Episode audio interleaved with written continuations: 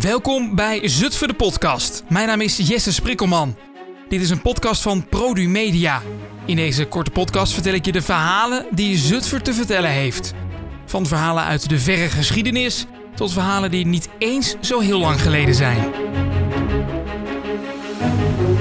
Zutphen heeft, net als veel andere steden in ons land, een oorlogsgeschiedenis. En de grootste gebeurtenis die vond plaats op zaterdagmiddag 14 oktober 1944. Geallieerde vliegtuigen wilden de oude IJsselbrug in Zutphen bombarderen. Met als doel de aanvoer van troepen en wapens voor de Duitse bezetter richting Arnhem verhinderen. Maar dat ging helemaal mis. De bommen die kwamen vooral op de nabijgelegen stadswijk in het centrum van Zutphen terecht. En de gevolgen, die waren verwoestend.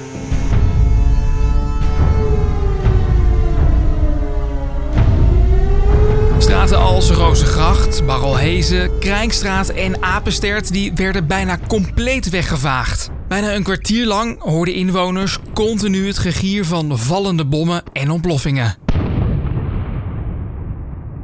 Ze voelden zelfs in hun huizen de enorme luchtdruk die het veroorzaakte en het leek eindeloos te duren. Toen het uiteindelijk stil werd, spoedden hulpverleners, waaronder veel vrijwilligers, zich naar buiten om de slachtoffers te helpen. En wat ze zagen was traumatiserend.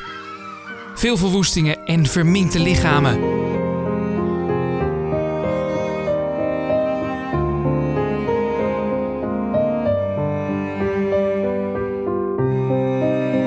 Onder de inwoners vielen meer dan 100 doden en honderden gewonden. Het aantal doden liep uiteindelijk in de documenten op tot boven de 100, omdat een aantal vermisten nooit werd teruggevonden.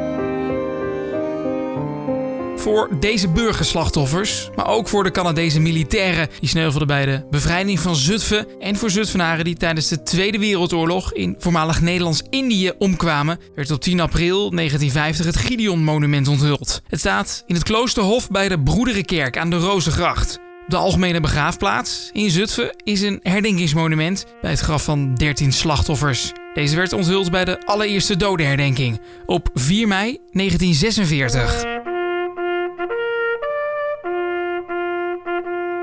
En dan naar Warnsveld. Want ook het dorp, toen nog een eigen gemeente, ging gebukt onder de oorlog. Zo was daar op 28 maart 1945, vlak voor de bevrijding, een suizend geluid hoorbaar. Gevolgd door een helskabaal. Het dorp werd getroffen door een uit koers geraakte V1-bom. Wim Hissink was 11 toen het gebeurde en hij vertelde zijn verhaal aan het tv-programma 75 jaar vrijheid. Ik sliep in een, een stalen bed met van die zwenkverliepjes eronder. Toen met die enorme druk, want het was een enorme druk, dat bed werd opgenomen en toen weer naar beneden geklapt. En toen de andere dag kwamen we beneden, weer in die kamer. En ik keek naar boven en ik dacht, verrek, het zijn de wieltjes van het bed. Maar ik ben gewoon het bed uitgerold. Ik sliep onder de kale pannen en daar lag niks meer op, want die pannen sloegen weg. Hoofdzakelijk niet naar binnen. Weet je wat wel naar binnen sloeg? Alle deuren in glas. En weet je wat je dan ook nog had? Het was net hele dikke mist die nacht hier in de straat. Door al het stof van de muren, van de kalk en gips. Dat bleef heel lang hangen hoor, dat was windstil die nacht. De V1 is het eerste Duitse zogenaamde V-wapen uit de Tweede Wereldoorlog. En het is tevens het eerste onbemande straalvliegtuig ter wereld. Het had een explosieve lading en was daarmee dus een gevreesde vliegende bom. Bij de V1-ramp in Warnsveld kwamen 12 mensen om en 22 huizen werden volledig vernield. Jaarlijks is er nog een herdenking bij de gedenksteen op de Molenbult in Warnsveld, die in 2011 werd opgericht ter nagedachtenis aan de slachtoffers.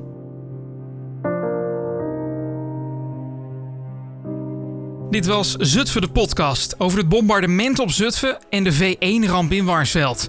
Wil je reageren? Stuur mij dan een berichtje via Instagram. Daar heet ik Jesse is dit. Zutphen de podcast is een podcast van Media.